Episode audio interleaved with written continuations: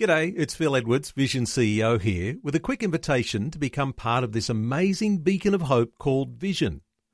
Together we can put our love into action to help people of all kinds build or rebuild their lives on the truth of God. Please consider the part you can play during our upcoming Visionathon appeal, remembering that it's your support that makes Vision possible, including this podcast. Connecting faith to life. Vision. The story. If I'm nearly dead and I don't make it out of this ambulance and die en route, which is very highly likely, is there life after death or nothing? Next minute, as I'm questioning all these things in my mind, I see a clear vision of my mother on her knees praying. I didn't know on the other side of the world, my mother, God had literally spoken to her and said, Your eldest son Ian is nearly dead. Hi, I'm Jimmy Colfax. Welcome to The Story, where today we'll hear part two of Ian McCormack's incredible life after death experience after being bitten by several box jellyfish. As we just heard, Ian was struggling to stay alive in the back of an ambulance when he saw a vision of his mother. Let's find out what happens next as Ian McCormack shares with Karen Hunt today on The Story. My father remembers it. She was so distraught, she fell to her knees and began praying, Something wrong, something wrong with Ian, something wrong. Mm. And I'm looking at her going, Mom. And she said, Ian, no matter how far from God you may be, son, no matter what you've done wrong, if you call out to God from your heart, God will hear you and God will forgive you, son. And I'm thinking, okay, God, if you're real, now's a good time to show your face. I need to see to believe. No face of any God appeared only my mum. And I thought, mum's not God. I said, well, she prays to Jesus. I wonder, what would you pray that's Christian? I thought, well, the Lord's Prayer. My mum used to kneel as a little boy by my bed as a little kiddie and pray every night, the Our Father which art in heaven.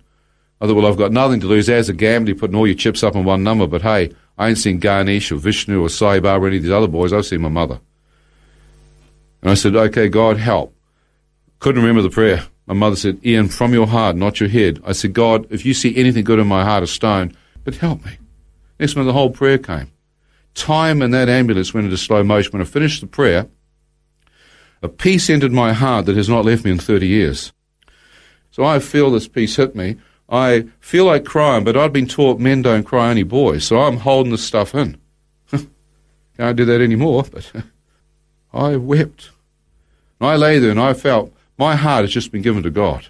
If you love someone, you give them your heart. That peace entered me.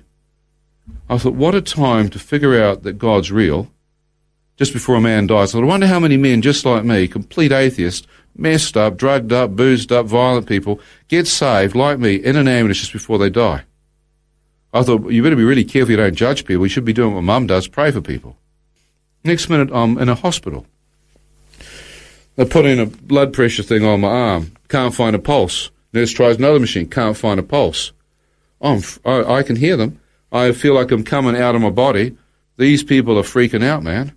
I, I'm thinking, well, my extremities are shut down. I'm in a crash mode. I know what's going on. I'm very close to death. The nurses and the this are freaking. Doctors see me, see no blood pressure. One of the doctors start filling up syringe himself. When doctors start filling up syringes, you know you're in trouble, man. And smashing my hand, they're trying to get a line in, can't get a line in, veins are gone. They've got one chance, straight into the heart. But if they don't know what they're doing, they can kill the person. You don't practice this stuff. You might have done as a locum, but you do not do this unless you know what you're doing. You be, you can punch at the heart. You can do some serious damage. So he's he's looking at me, going, "Son, you, keep your eyes open. We'll try and save your life, but I'm afraid that's all we can do." So they've shoved anti-serum into my arms. They're trying to put drip feed in for the dextrose and dehydration, but I'm going further and further away. I can see he's not going to risk going for the heart. He said, son, all we can do. Do not close your eyes, you will die. Well, I'd heard that way back on the beach. So I thought I've been in enough parties where I've drunk enough men under the table, mate, and pulled enough bongs to have them all KO'd. I'm a, I, I've got a fairly high tolerance to staying up. I, I will stay awake all night. This is not going to kill me.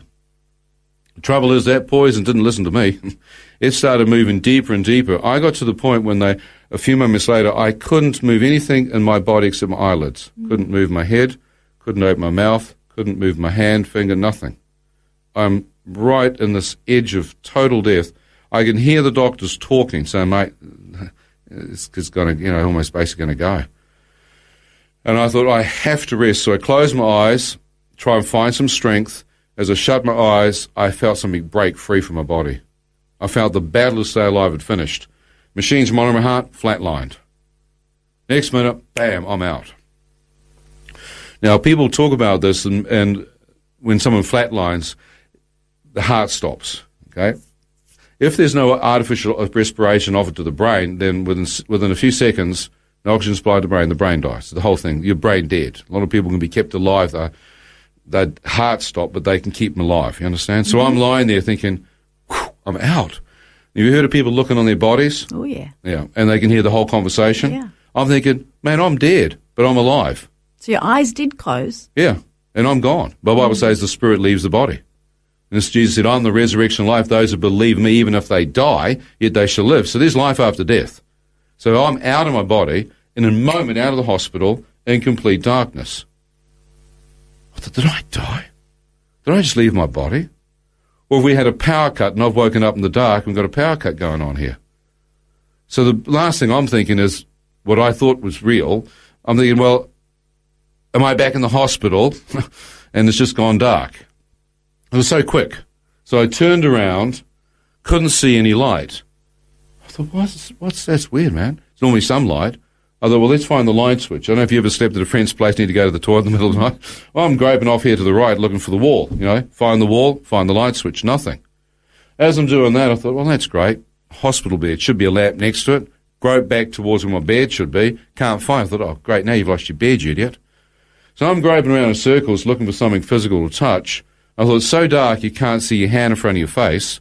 So I brought my hand up just to see how dark it really was and my hand seemed to come into my face mm. and pass straight through the other side.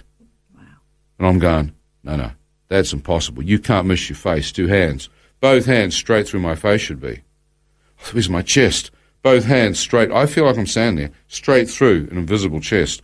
I thought, where are my hands? Both hands go through each other. I'm thinking, but it's me. I'm here.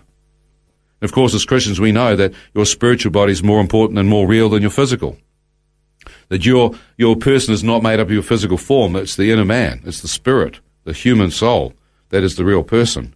So I'm realizing I, me, is outside my body. My body's back in that hospital, literally, and I'm out of it in total darkness. I then felt evil, like invisible eyes all around me, that this darkness wasn't just um, physical, it was spiritual. Extraordinary evil. I felt a cold chill going through me. Felt as though something was walking towards me out from the darkness and was literally moving straight on me. Then I heard a man to my right. Said, Shut up! I went, Shut up. I said, Nothing. Another man to my left, You deserve to be here. I said, Deserve to be where? Where am I? Another man, You're in hell. Now shut up. And off they go, cursing, abusing me. Now I'm thinking, hell? Well, hell's supposed to be a party place. Everything you can't do up here, you can do down here. Well, very hard to grab a beer when you can't find your face. So I'm standing here going, mate, this ain't no party. Yeah. And I'm thinking, well, if this is hell, where's the demons with the horns, the trident pitchforks, the little tails and red jumpsuits, and where's the fire and the, and the roast these things on the barbie? So that's the other impression I'd had from Christendom of religion. Hell, fire and brimstone, boy, go down there and roast those flippin' sinners. And that Lucifer loves the fire and, you know, it's his domain. Well, I read later in the Bible that Satan hates the fire. It says when he gets chucked into the lake of fire and brimstone, he'll be tormented. He hates the fire. In Ezekiel, it says that God destroyed his angelic body with fire from the midst of him. I think it's Ezekiel 38, verse 17 and 18, and turned him to ash. That's why God does with, with Satan and the third of the angels. He basically casts them out of heaven, destroyed their angelic bodies. That's why you can't see them down here. But you know when demons are around, you can feel them. Oh, yeah demons of darkness, principalities and power. So I'm staying here in darkness thinking, well, there's no fire. Huh? Well, what's happening? Why is it only darkness? I'd been told it's supposed to be fire. I found out later, of course, that God's an all-consuming fire. And fire, of course, gives off light. Acts 26:18, Paul said, "There's a kingdom of darkness ruled by Satan, the kingdom of light ruled by Jesus." In fact, darkness is the absence of light. And if God is light, darkness is the absence of God. I don't know any of this stuff. I'm standing here going, no fire here. That doesn't make sense. No. It's mm. darkness. Why are they telling me to shut up? I said to God later, he said, Psalm 31 verse 17, the dead don't praise the Lord, nor do those who go down into silence. Psalm 115 verse 17. So I'm the next man to stand there thinking, well, okay, God's got every reason to send me here. Thank God in that ambulance I made Jesus Lord and Savior of my soul. He was walking me through the valley of the shadow of death and deep darkness, but evil could not touch me. Because greater is he within me. Nothing can separate me from God's love. Even if I go into the lower region, Psalm 139, nothing can, nothing, nothing can separate me from God's love. He'd, he'd pursue me even into outer darkness. I don't believe every person who gives their life to Jesus goes through this, but I've met a lot of people God's taken through this darkness just to show them it's real.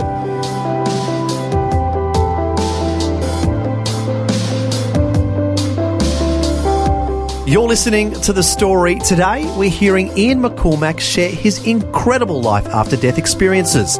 We'll find out more when we return. The story.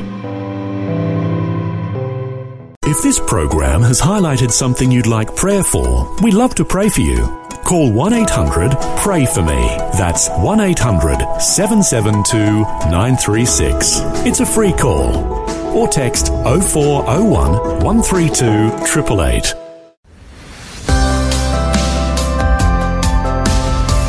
Hi, I'm Jimmy Colfax, and this is The Story.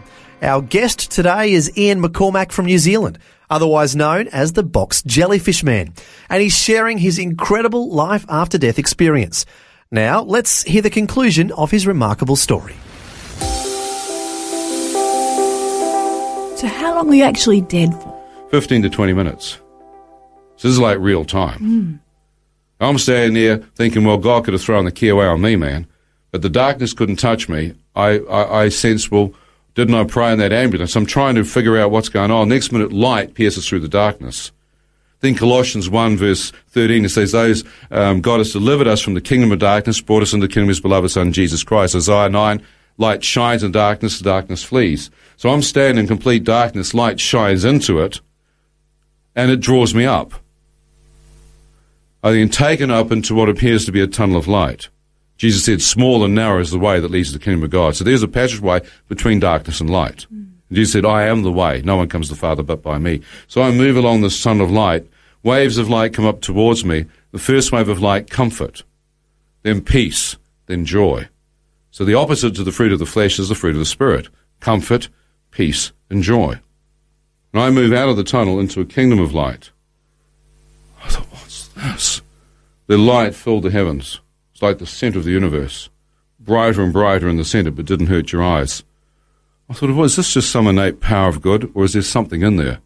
As I questioned that, I hear this man's voice. He said, Ian, which shocked me how he knew my name. Ian, do you wish to return? I thought, my God, there is someone. I looked behind me, and here was the tunnel dissipating back into hell.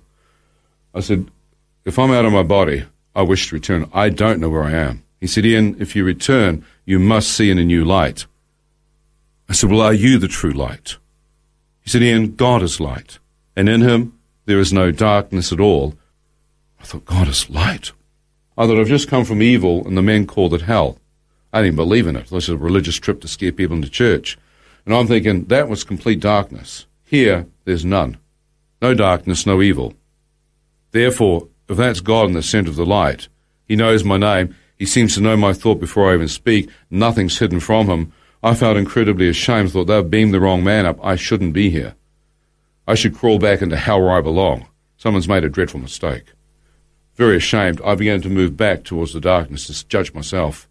Waves of liquid light pour off him. As it touches me, supernaturally, I feel love. Credible love and acceptance flood into me. I begin to weep like a small child. I said, God, you cannot love me. I've cursed you, broken your commandments, taken drugs, more and more love. I said, I've slept around and done horrendous things, dealing in drugs. I started telling him all the stuff I'd done, every sin I'd done. His response? Unconditional. Pure love. I told him my worst sins. More, so much love came in me. He said, son, all your sins were forgiven when you prayed in that ambulance. Every single sin. You stand before me as if you're white as snow. Nothing, nothing that you've done has not been cleansed. And I then wept. Then I knew what a grace of God was. I understand why John Newton, the slave captain, said, Amazing grace, how sweet the sound. When been there found thousand years bright shine in the sun. He knew something, that guy. And I was weeping and weeping. And he said, You were saved in the ambulance. Huh? So I said, God, can I come in and see you face to face? And he didn't say anything, but I thought if he loves me that much, he won't mind, surely. So I walked in, and then as I stepped into the center, the veils opened, and here was Jesus. How beautiful is that? For another man to say someone else is beautiful, I, I didn't think I could ever say that. So beautiful, so holy. Radiant garments of light reaching down to his bare feet, hands outstretched as if to welcome me. Yeah. And I thought, those are arms of love, man. Why is he loving me? I always wanted to turn away, but his arms were outstretched as if he was welcoming me home. I looked at him, and the light out of his face was so bright you couldn't make out his eyes or his mouth or his nose. I'm looking upon someone who loves me, has forgiven me, has healed my broken heart, and has accepted me as a son of God. And I realized that Jesus is God as I stood there. Jesus said, You see me, you see the Father. He moves like a door of light, he wants to show me more. As he steps aside, I see the same circular shape dimension as the tunnel. As he steps aside, right behind him, I see a whole new earth not dissimilar to parts of Switzerland, New Zealand. Uh, you know, see that in Australia, beautiful nat- natural natural beauty, fields, light upon the grass that could spring back. I can see the flowers have the light of heaven all over it. I see a crystal clear river, trees on either side. Jesus is literally standing with his hand showing me a whole new earth. Above it, a new heaven. And in that new heaven, there's the new Jerusalem. That's the city of God. I had comprehension from art that heaven was clouds and people with white sheets and fat little babies firing arrows at you. I thought, well, who'd want to go there, man? But I had no idea that God has created a new earth. Revelations 21.1, I've created a new earth. This one will pass away. 2 Peter 3, 10 to 18, it's going with fire. God said, I make all things new. He said, I go and prepare a place for you. Some people think God's going to remodel this one. Why bother when he can speak in another world and can come into existence? He's already, he said, I've gone and prepared one. So I'm looking at it. Jesus then stepped back in front of me and asked me this very pertinent question. He said, Son, do you want to remain here or do you wish to return? What would you like to do, Ian? Which means I had free access in there. Yeah. Because why? Eternal life, free gift. I said, Stay. I have no desire to come back. And I realized that everyone has seen this. No one wants to come back. No one. Not one person. And I looked, I said, God, no one loves me. I'm not married, have no children, I've got nothing to go back for. I looked back to say goodbye, to cruel world, and behind me was a vision of my mum. And I thought, if I go through, will my mother believe that I became a Christian? Who could tell her? An ambulance driver, no. Doctor, no. Nurse, no one could have told her. No, there was no change. Not one person on the planet would have believed because God heard my heart in that ambulance. No one knew I'd got saved. So I thought that would cripple my mother. I thought if I go back, I can tell her. If I, I could find out where this place is and come back again. I said, God, I want to go back. He said, Ian, if you return, you must see things in a new light from a heavenly, eternal perspective, not a temporary, earthly one, through the eyes of love. When Christ comes into you, Christ in you, your whole world should change. You should no longer live for yourself. No longer I that live, but Christ that lives in me. I'm a dead man walking. I do not live for myself. You can kiss goodbye selfishness, crucified on the cross. Your name, your pride, whatever, get rid of it. Die to it. So many people full of themselves. I don't believe it. They're so busy building themselves up in lights. They want their names. I pray that Jesus' name gets glorified, not my ministry or my name. They only know me as a jellyfish man. Thank God. After 30 years, I'd rather be the jellyfish man than anyone else. So I'm looking at uh, Jesus. He said, Will you go back? And I said, Yes. I look back again. Next to my mum is my dad, my brother, my sister, hundreds of thousands of people. I said, Who are they? He said, I wish you to return to tell these people too. Most will not come into a church any longer to hear my name. I said, But God, I don't love them. Who are they to me? He said, Ian, I love them. I desire all of them to come to know me. I never knew that kind of love. I said, Then God, I will go back for my mum. I'm not sure about all this. He said, How? I said, How do I go back? He said, Ian, tilt your head, open your eye, and see. In a second, I was back in my body on a slab and a walk. Doctor holding my foot with a scalpel. Suddenly his corpse comes to life. I open my eye. The whole thing goes off. He's freaking, I'm freaking out. I'm thinking, was that real? He's got a dead corpse that's been certified dead coming alive in front of him without anything going on. He's holding onto my foot with a scalpel. Dead You're a dead body. You're there in the morgue. Yep. Suddenly you become alive. Yep. That would freak anybody out. That freaked him out. I said, God, he said, I've just given your life back. I said, if that's true, can I look out my other I'm getting sick of looking at him. Turn my head to the left in the doorway. The nurse has been working on me A&E and followed my corpse down. Ooh. They saw me, pandemonium, Whoa. freak out, people knocking each other over in the doorway. Run. I thought, well, let's say yeah. someone coming back from a coma.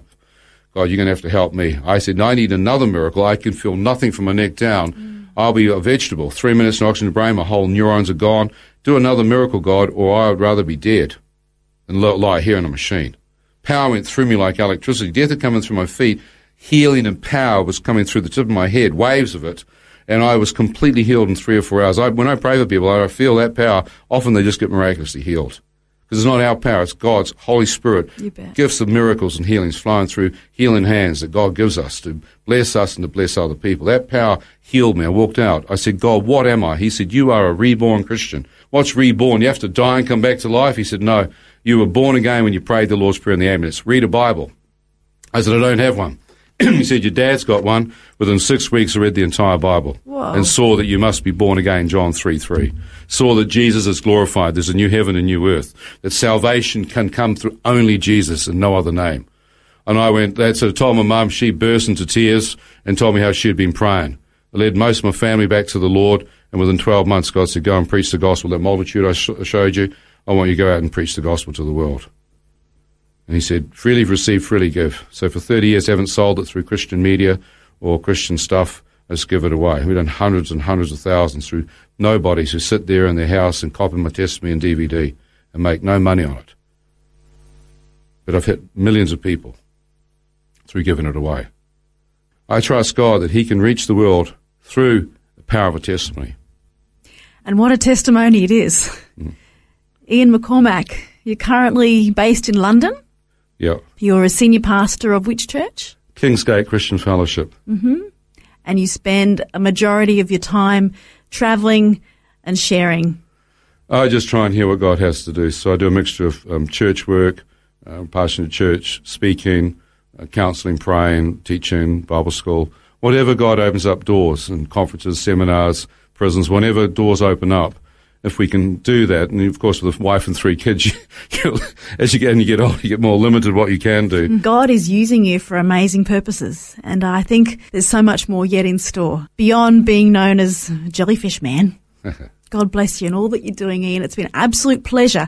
If anyone wants to find out more information about yourself, about your story, about uh, the movie The Perfect Wave, where is the best place they can find I have a website called a glimpse of eternity.org, and you can find that um, on there. There are videos, there's teaching, there's interviews with the fishermen in Mauritius, my mum. And as I said, the reason why I'm here is because of a praying mother, You bet. a woman who loves the Lord and helped her son through prayer to come to know him again.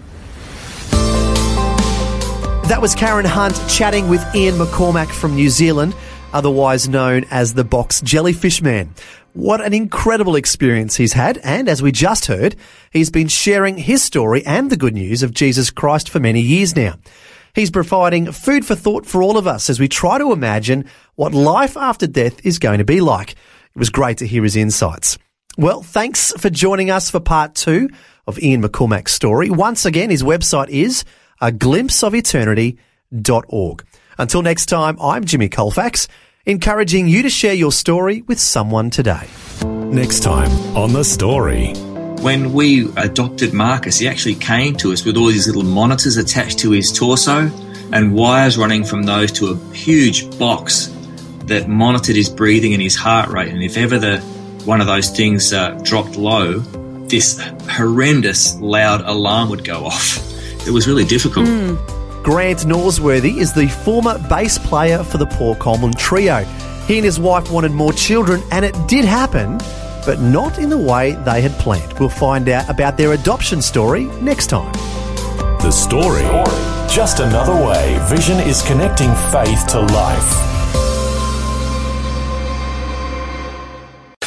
Before you go, thanks for listening. There's lots more great audio on demand, or you can listen to us live at visionradio.org.au. And remember, Vision is listener supported. Your donation, large or small, will help us continue connecting faith to life for hundreds of thousands of people across Australia and around the world. Learn more or donate today at visionradio.org.au.